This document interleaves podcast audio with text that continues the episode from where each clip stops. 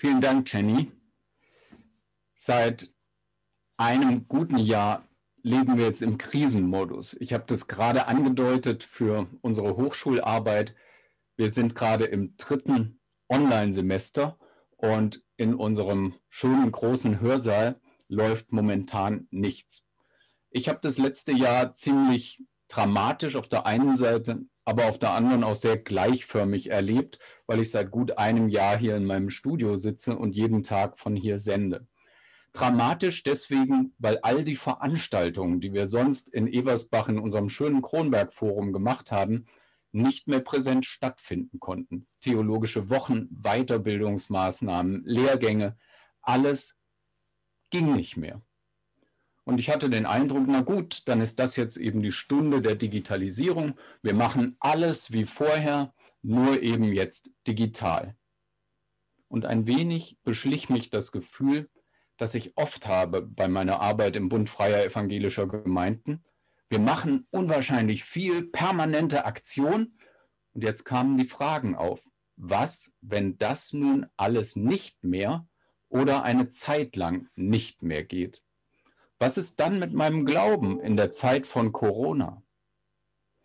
Und es fiel mir eine Geschichte eines Mannes ein, ausgerechnet eines Mannes aus China, 300 Jahre vor Christus. Dieser Mann ging über Land. Die Sonne scheint. Da sieht der Mann seinen Schatten und es macht ihm Angst. Er fängt an zu rennen, der Schatten hinterher. Der Mann rennt schneller, der Schatten auch. Und das geht so weiter, bis der Mann erschöpft zusammenbricht und im Sand liegen bleibt. Was hätte der Mann tun sollen? Er hätte sich schlicht unter einen Baum setzen sollen und in seinen Schatten setzen und dort ausruhen. Was wir jetzt seit gut einem Jahr quasi von außen befohlen bekommen, ist, sich in den Schatten zu setzen und auszuruhen. Klar, das kommt im Moment von außen. Durch Kontaktbeschränkungen, Lockdowns, wir haben sogar Ausgangssperre momentan. Besser wäre es wäre ein Akt von innen, ein Akt der Weisheit. Wir sitzen jetzt zu Hause, haben Kontakteinschränkungen. Und was passiert da mit uns? Der Philosoph Blaise Pascal hat im 17. Jahrhundert einmal gesagt, wann immer ich darüber nachgedacht habe, warum es zu Kriegen, zu Revolten, zu schweren Anschlägen kommt, ist mir dies zur Erklärung geworden, dass es den Menschen nicht möglich ist, einmal 20 Minuten in seiner Kammer zu sitzen und still zu sein. Da ist diese Unruhe in uns und es ist die Flucht vor unserem Schatten, vor uns selber und, wie ich meine, auch, dass wir vor Gott weglaufen wollen. Eigentlich wissen wir das, was wir gerade gesungen haben, dass wir Rest Only in You finden. Das hat schon der Kirchenvater Augustinus in seinen Bekenntnissen gleich am Eingang gesagt, dass unser Herz unruhig ist, bis dass es denn Ruhe findet, Gott in dir. Und wir leben im Moment in dieser verordneten Ruhe. Und wir könnten das als Chance begreifen, uns unserer Unruhe zu stellen. Aber um es bei uns auszuhalten, dazu müssten wir zulassen, dass uns Gott begegnet, der uns nachgeht, der uns aufsucht und der es bei uns aushält. Und jetzt spreche ich vom Suchen und vom Finden. Das macht Jesus auch. Im Lukas-Evangelium in Kapitel 15 erzählt Jesus 3 Geschichten, die alle mit Suchen und Finden zu tun haben. Da geht immer irgendwas verloren und dann wird es wiedergefunden. In Lukas 15 geht es um ein verlorenes Schaf. Ich lese Gottes Wort für heute aus dieser schönen Basisbibel. Die ist nicht nur toll im Design, sogar preisgekrönt im Design, sondern auch von ihrem Inhalt und vor allem von der Übersetzung, die so schön alltagsnah und verständlich daherkommt. Übrigens gibt es die Bibel jetzt als Vollbibel mit Altem und Neuen Testament. Das musste ich sagen, weil ich lange Mitglied im Programmausschuss der Bibelgesellschaft war und ich immer gelobt werde vom Geschäftsführer der Bibelgesellschaft, wenn ich Werbung mache. Ich kriege nichts dafür, ich bin von dem Produkt überzeugt. In diesem schönen Gotteswort steht für heute Morgen Lukas 15, 3 bis 7 Und da heißt es, da erzählte Jesus ihnen dieses Gleichnis. Stellt euch vor, einer von euch hat 100 Schafe und er verliert eins davon. Wird er dann nicht die 99 Schafe in der Steppe zurücklassen und das Verlorene suchen, bis er es findet? Und wenn er es gefunden hat, nimmt er es voller Freude auf seine Schultern und trägt es nach Hause. Er ruft seine Freunde und Nachbarn zusammen und sagt zu ihnen, freut euch mit mir, ich habe das Schaf wiedergefunden, das ich verloren hatte. Das sage ich euch, genauso freut sich Gott im Himmel über einen mit Schuld beladenen Menschen, der sein Leben ändert. Er freut sich mehr als über 99 Gerechte, die das nicht nötig haben, ihr Leben zu ändern. Wenn ich dieses Gotteswort von heute Morgen lese, von den Schafen und dem Hirten, dann stellen sich bei mir Bilder ein. Und das passiert in zwei Richtungen. Zum einen kommen die Kindheitserinnerungen hoch an echte Schafherden. Die Bibel kann das, Bilder aus dem echten Leben wecken, weil sie die Geschichte Gottes, von Gottes Lust am Leben ist. Und deswegen erinnere ich mich an die Schafherden bei uns zu Hause. Da kamen jeden Herbst die großen Herden vorbei. Dann saß der Schäfer bei meiner Oma am Küchentisch, trank ein Bier und dann gingen die Schafherden wieder weiter. Aber ich bin ja auch christlich sozialisiert. Also sind meine Vorstellungen von Schafherden immer schon überlagert durch die biblische Deutung. Klar, es geht gar nicht um Menschen, geht gar nicht um Schafe, es geht um Menschen, es geht um dich und geht um mich und es geht um die Gemeinde als Herde. Ja, Jesus redet in Bildern und die Folge ist, dass wir seine Geschichten nicht nur lesen, sondern seine Bilder auslegen müssen. Und was Jesus hier ja sagt, klingt schon wie eine Auslegung des alttestamentlichen Bibeltextes, den Jenny gerade gelesen hat. Gott will das Verlorene wiedersuchen, das Verirrte zurückbringen, das Verwundete verbinden, das Schwache stärken. Er will die Menschen weiden, wie es recht ist. Jesus bringt also den Gedanken von Gott als dem guten Hirte in seine Geschichte. Er holt den großen Gott in die kleine Welt von uns Menschen und Jesus zielt mit seiner Geschichte auf Gottes große Welt. Das Erste, was mich aufhorchen lässt, wenn ich dieses Gleichnis lese, ist, warum ist das für Jesus so normal?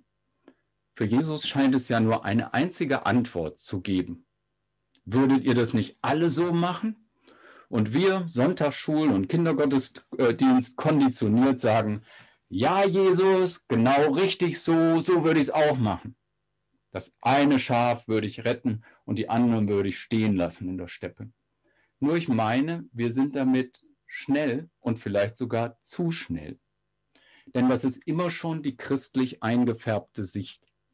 Der Schafträger, der das eine Schaf auf den Schultern hat und die 99 hinten im Schatten stehen lässt. Diese Bilder kennen wir von der Priscilla-Katakombe in Rom bis hin zu den Schlafzimmerbildern im 19. Jahrhundert. Meine Großeltern hatten tatsächlich ein solches Bild über ihrem Ehebett hängen, mit dem Schafträger, dem einen Schaf in der Dämmerung und die anderen dahinter. Ich habe mich immer gefragt, wie es bei diesem Bild über dem Schlafzimmerbett zu Enkeln kommen konnte, aber das ist nicht unser Thema heute. Also, der Schafträger ist bei uns immer ein christliches Symbol. Und so singen es auch unsere Studenten in der Kapelle, wenn sie wieder singen können. Ich bin überwältigt, du kämpfst für mich, ich bin gefunden. Du verlässt die 99, kümmerst dich um mich, fights till I'm found, leaves the 99. Aber was Jesus hier sagt, ist, meine ich, überhaupt nicht romantisch. Woher weiß ich das, fragt ihr euch. Dazu nutzt ein Theologiestudium. Ich habe mir mal die Mühe gemacht und habe die Handbücher fürs Hirtenhandwerk aus der Zeit Jesu gelesen. Was muss man da lesen? Columella, Plinius, Vergil, Cato, Varro. Ich habe mir Columella genommen, übers Landleben. Wieso? Um zu vergleichen, was Jesus hier wirklich sagt und um dem Tiefenschärfe zu verleihen. Sonst hört ihr in Freier Evangelischen Gemeinden immer, Vergleich nicht, der Vergleich ist der Anfang des Unglücks. Aber in der Wissenschaft ist der Vergleich der Anfang der wissenschaftlichen Arbeit. Hier kann man die Eigenart von einer Aussage herausstellen, wenn man Vergleich anstellt. Columella, also in seinen 12 Büchern übers Landleben, beschreibt sehr genau, was ein Hirte machen soll. Und dann war ich doch überrascht, weil er schreibt, ein Hirte darf sich niemals von der Herde entfernen. Er muss immer aufrecht stehen. Er darf sich nicht einmal hinsetzen, weil die Schafe den Hirten und seine Augen gleichsam als Warte haben müssen, um sich zu orientieren. Und dann beschreibt er auch noch, was passieren würde, wenn ein Hirte mal kurz die Herde verlässt. Also, was Jesus hier sagt, dass dem einen Schaf nachgegangen wird, ist überhaupt nicht selbstverständlich aus der Perspektive des Hirtenhandwerks. Es ist sogar gegen die Regeln. Es ist also nicht normal. Es ist auch in wirtschaftlicher Hinsicht nicht normal. Ein Schaf kostete damals zur Zeit Jesu 8 Denare. Ein Rind war wesentlich teurer, 200 Denare. Würde man also wirtschaftlich tatsächlich 792 Denare riskieren, um wieder auf die ursprünglichen 800 zu kommen? Ich glaube kaum. Wie kann Jesus dann sagen, dass das ganz normal ist? Und die Antwort ist, das ist nicht normal unter uns Menschen, was hier passiert, sondern was hier passiert, ist normal im Reich Gottes, das mit Jesus anbricht. Diese Hoffnung auf so ein gutes Reich Gottes ist in biblischer Zeit immer wach. Schon die Könige wurden mit Hirten verglichen, seit sumerischer Zeit und dann in der Exilszeit Israels immer stärker. Man wollte einen Leiter, einen Hirten haben, der nicht so schrecklich ist wie die Könige drumherum, der eben nicht dreinhauen und zerschlagen würde, wo nur der Starke durchkommt, sondern Gott als Hirte sollte anders sein, liebevoll. Er sollte abweichen von den Vorschriften. Wenn ihr ins Jesaja-Buch guckt, der Hirte soll seine Herde weiden, die Schafe auf dem Arm sammeln, im Bausch seines Gewandes tragen. Er soll die Mutterschafe führen. Die Besten Israels, die besten Leiter waren immer Hirten. Mose, Josef, David. Aber trotzdem blieb die Erwartung da. Es braucht einen solchen Hirten, aber man erfuhr in der Gegenwart immer nur das Defizit. Es braucht ihn, aber man findet ihn nirgends. Und wenn man den Gedanken weiterverfolgt, wird es noch schlimmer. Um uns selbst zu finden, um selbst gefunden zu werden, braucht es einen solchen guten Hirten. Martin Luther hat in seiner Schrift von 1520 über die Freiheit eines Christenmenschen zusammengefasst, was er aus dem Gleichnis vom verlorenen Schaf gelernt hat. Menschen können sich überhaupt nicht selbst finden, schreibt er da. Es braucht einen guten Hirten, der sie findet, der ihnen sagt, dass sie wichtig sind, und dass sie da sein dürfen und gemocht sind. Jeder im Bergland Galiläas versteht das, dass Jesus sich hier in seinem Gleichnis gegen die Regeln verhält. Und man spürt auch, wenn er so redet, dass er meint, er ist der gute Hirte. Er geht nach und er findet. So herum ist es richtig. Und deswegen ist Theologie bei uns auf dem Kronberg in Eversbach so wichtig. Und deswegen ist Theologie bei euch in Osnabrück in der Gemeinde so wichtig. Denn hier erfahren wir was, was es nicht in der Natur gibt und was es auch nicht in der Gesellschaft gibt. Wir kommen in Kontakt mit Gott, dem guten Hirten. Schauen wir mal auf unsere Gesellschaft. Seit einem Jahr leben wir in diesem Krisenmodus. Und Corona greift tief ein in unsere Gesellschaft. Normal sind wir umtriebig, leisten, liefern, sind präsent und unterwegs. Und jetzt lehrt uns die Pandemie, das Heilmittel ist das genaue Gegenteil. Stillhalten, zu Hause bleiben ist angesagt. Wir sind also bei unserem Leistungsdenken gepackt. Das fängt ja normal schon früh an. Schon in der Kita, also Kindergarten zu sagen, ist heute schon zu lang. In der Kita kriegen die Kids Chipkarten angelegt, wo ihr Leistungsprofil gespeichert wird. In der Schule heißt es dann, streng dich an, Junge. Du kommst auf die höhere Schule nur mit guten Leistungen. Und dann an der Uni, das erleben viele von euch, heißt streng dich an. Du kriegst den guten Arbeitsplatz nur mit dem Top-Examen. Und dann geht es am Arbeitsplatz so weiter. Unsere Gesellschaft will nur das Beste von uns. Sie will die Belohnung der Sieger. Sozialschmarotzer, Nichtskönner, Faulenzer, die werden aussortiert. Auch jetzt bei der digitalen Offensive, im Januar in Davos konnten wir das wieder hören, Wachstum scheint auch digital der einzige Sinn zu sein. Und die Folge ist, dass wir Menschen verschleißen, als Produzenten und Konsumenten in einem Rad, das uns zermalmt. Und deswegen sind wir so angefasst von Corona, weil die Sinnfrage uns gestellt ist. Wachstum, der einzige Sinn?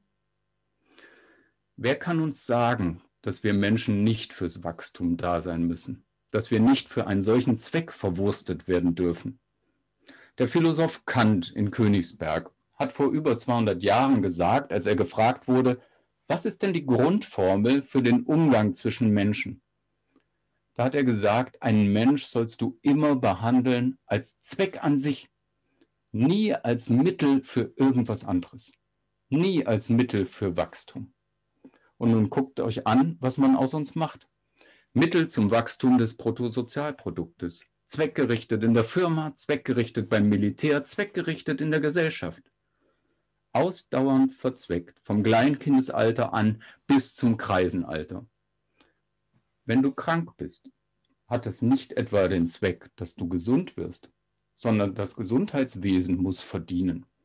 Diese Untersuchung muss gemacht werden, kann sein. Aber allein schon deswegen, damit sich die teuren Untersuchungsinstrumente amortisieren.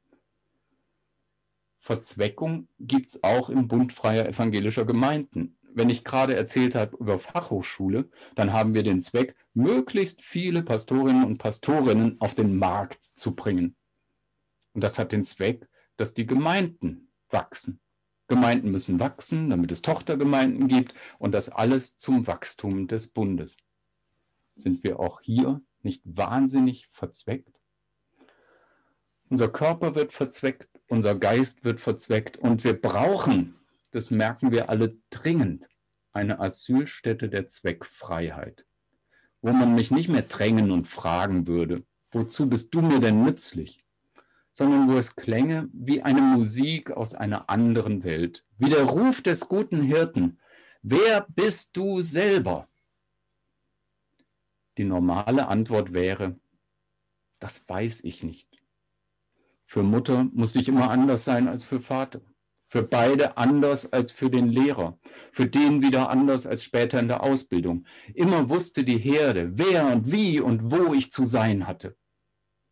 Nie hat man mich gefragt, wer ich denn sein möchte, was in mir vorgeht. Nie hat man gefragt nach der Antwort aus dem Herzen, was bin ich, was ist mit mir gemeint? Jeder von uns ist eine absolute Kostbarkeit im ganzen Universum. Ganz wert, von Gott gefunden zu werden. Nur du kannst einen Ton, eine Tonfolge, ein Lied, eine Melodie anstimmen, ein Gedicht aufsagen. Einzig durch dich kann es hörbar werden. Und verpassten wir diesen Ton, die Folge, das Lied, dann hätten wir umsonst gelebt, egal wie hoch wir auf der Karriereleiter kommen. Einzig dazu bist du da, zu werden, was aus Gottes Hand hervorgegangen ist. Und nun spreche ich wirklich von Gott, weil nur seine Person, nur der gute Hirte, die Macht hat, ins Getriebe der Herde der Gesellschaft einzugreifen und den Umgang miteinander zu durchbrechen, die Zweckvorstellungen aufzulösen, uns für uns selber empfindsam zu machen. Das kann, so habe ich es gesagt, die Gesellschaft uns nicht bieten. Und es ist noch schlimmer, auch die Natur kann uns das nicht bieten. Die Natur kann dir den Satz nicht sagen, du bist gewollt. Unsere Erstsemestler kommen gerade frisch aus der Schule, von Abiturjahrgängen, und dort haben sie den Darwinismus gelernt. Dort lernen sie, der Mensch ist die Fortzeugungsmaschine seiner Gattung. Er ist da für die Weitergabe der Gene. Der eigentliche Zweck der Veranstaltung ist, die Keimbahn zu erhalten. Herthas kriegen bald ihr zweites Kind. Damit ist der Job von Tom und Kerstin eigentlich erledigt. Auftrag erfüllt. Als Individuum sind wir der Natur nicht wichtig. Wir sind nur Mittelwesen. Wir sind ihr gleichgültig. Und alles, was die Naturwissenschaft sagen kann über den Menschen, ist, dass wir nicht notwendig sind. Gerade erleben wir schmerzhaft, dass der Natur ein kleines Virus, von dem wir nicht mal sagen können, ob es selber lebendig ist oder nicht, der Natur wichtiger ist als Tausende von Menschen. Trennt schmerzhaft und erbarmungslos Liebende voneinander. Das scheint der Natur wichtiger zu sein. Und wenn wir kommen von der Biologie zur Physik, dann lernen wir dort den ersten Satz der Thermodynamik, den Energieerhaltungssatz. Energie wird im ganzen Universum weder verringert noch vermehrt. Und wir als Menschen sind ziemlich weit weg vom energetischen Gleichgewicht. Wir brauchen viel Energie bei relativ geringer Leistung. Denkt nur dran, was ihr heute Morgen alles essen musstet oder noch esst, um diesen Gottesdienst zu überstehen. Viel Energie mit wenig Leistung. So, das macht euch jetzt alles fürchterlich traurig und dann macht ihr den Computer aus und sagt, oh, was der Heiser da gesagt hat, das ist alles so ruinös, das ist alles so sinnlos. Aber ich sage das nur, um euch eines heute Morgen klarzumachen. Wir brauchten dringend jemanden, der uns auffindet. Und das kriegen wir nicht von der Natur, das kriegen wir nicht aus der Gesellschaft und nicht aus der Ebene der Zwecke, sondern das muss darin gründen, dass wir als Person etwas Einmaliges sind, gemeint von unserem Gott, der sich uns in Jesus zuwendet und der möchte, dass wir da sind. Also, es muss uns nicht geben, es soll uns geben für genau gar nichts, aber wir sind gemeint und wir sind gemocht von unserem Gott, dem guten Hirten. Er will, dass wir sind. Er sucht uns und findet uns, wo wir sind und wo wir gerade stehen. Dieses Auffinden Gottes ist nicht anders zu beschreiben als Liebe. Als eine Liebe jenseits dieser Welt und jenseits der Gesellschaft. Unser Gott ist die Liebe. Wir müssten von ihm gefunden werden. Wie das geht, das sieht man in ganz profanen Zusammenhängen. Menschen machen das nämlich ganz ähnlich. Wir erleben auch in Eversbach gelegentlich, dass ein Mensch einen anderen in sein Herz schließt. Da trifft man sich, kommt ins Gespräch, sieht die Situation gegenseitig und man fängt an, diesen Menschen in gewissem Sinne lieb zu gewinnen. Schon für die Tragödien, die er in seinem Leben gemeistert hat. Und man verbindet sich enger. Und man fängt an, diesen Menschen zu lieben. Und wenn man liebt, beginnt man zu verstehen. Diesen Menschen muss es geben. Und es wird daraus folgen, dass man ihn beschützt vor allem, was ihm schädigen könnte. Man wird die Hände um ihn legen, abschirmen, alles von ihm, was ihm entfremden könnte. Man möchte nur, dass zum Vorschein kommt, was er oder sie ist. Jeder Archäologe arbeitet im Grunde genommen wie ein Liebender. Da findet man eine Statue auf dem Meeresgrund, die ist überwuchert von Tang und von Muscheln. Und man ahnt, da liegt ein Kunstwerk drunter. Und man wird es freimachen wollen von allen Übermalungen, von allen Überwucherungen. Nur zu dem einen Sinn, die ursprüngliche Schönheit wieder herauszubringen. So arbeiten Liebende aneinander. Nicht für einen Zweck, sondern um die Schönheit des Wesens zu finden. So wie der andere eigentlich ist, wie er gemeint ist. Das zum Vorschein zu bringen, das ist der Wunsch der Liebe. Wir begreifen, es muss den anderen nicht geben, weil wir ihn erfunden hätten, nicht weil wir ihn brauchen. Es muss ihn geben, weil wir ihn lieben. Und damit sind wir mitten in Jesu Geschichte. Damit berühren wir den Saum des Gewandes Gottes. Uns, die wir nicht notwendig sind, wird gesagt, es gibt einen Sinn, dass du da bist. Du wirst geliebt vom Vater im Himmel. In Lukas 15 erzählt Jesus von diesem Vater, der jedem Einzelnen nachgeht. Man wirft Jesus das vor. Er ist zu lieb zu den Menschen. Er zensiert nicht scharf genug. Er ist zu gut. Er nimmt an, sucht, geht nach und findet. Ja, Jesus meint Menschen, die sich verloren haben, die verzweifelt sind, die den Boden unter ihren Füßen nicht mehr spüren. Jeder kann da seine Geschichte, vielleicht gerade aus dem letzten Jahr, erzählen.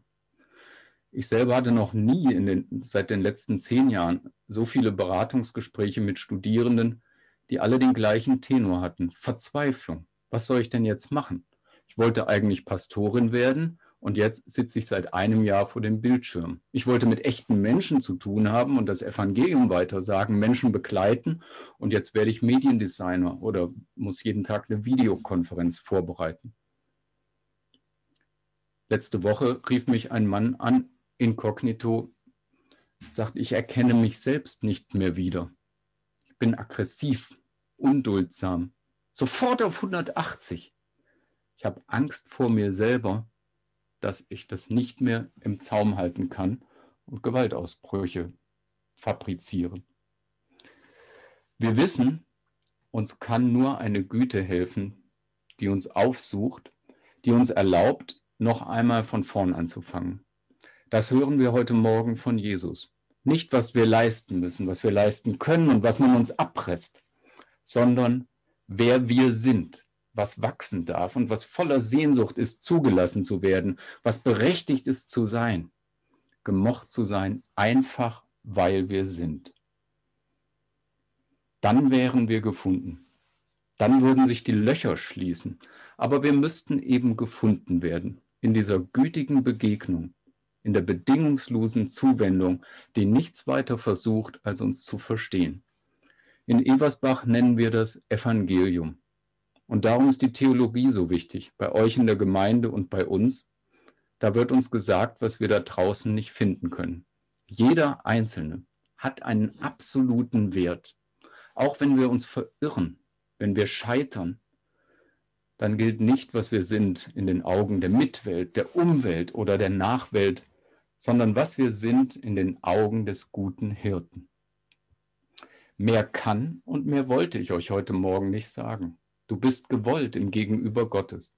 Er sucht dich, er findet dich und er meint dich, denn er ist dein guter Hirte. Was soll ich jetzt tun, Andreas, fragt ihr. Die schlichte Antwort wäre, ihm zu vertrauen, stehen zu bleiben in der kommenden Woche, nicht wegzurennen vor dem Schatten, sondern sich unter den Baum setzen und finden lassen, aufgenommen werden in die Arme des guten Hirten.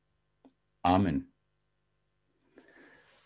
Lasst uns diesen guten Hirten gemeinsam anbeten und lobpreisen.